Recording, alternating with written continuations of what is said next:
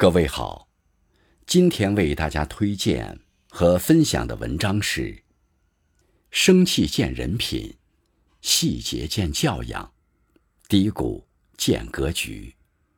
作者宣子，感谢小燕同学的推荐。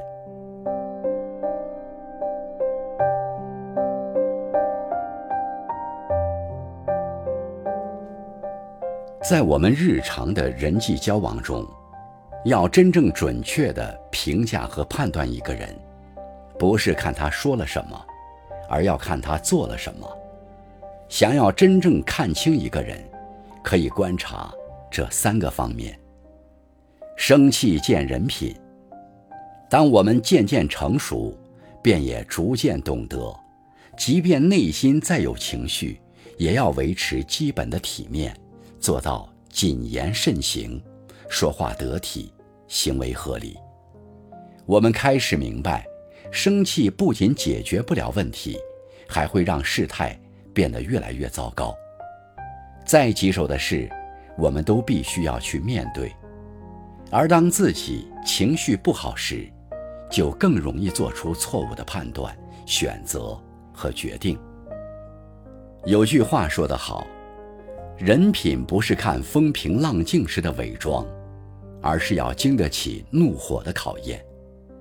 真正厉害的人，会用理性驾驭情绪，改变能改变的，接受不能改变的，不让当下的环境影响自己今后的生活，更不会用别人的行为来折磨自己的心情。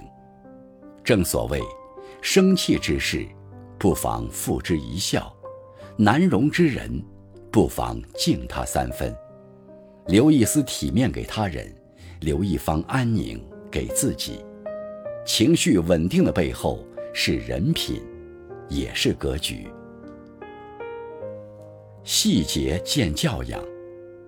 有人说，教养就是一种文化和品德修养；也有人说，教养是由内而外。积淀出的德性。有人说，教养是根植于内心的修养，无需提醒的自觉，以约束为前提的自由，为别人着想的善良。其实教养并不高大上，最明显的特征就是心中有他人，不让别人吸二手烟，公共场所不大声喧哗等等。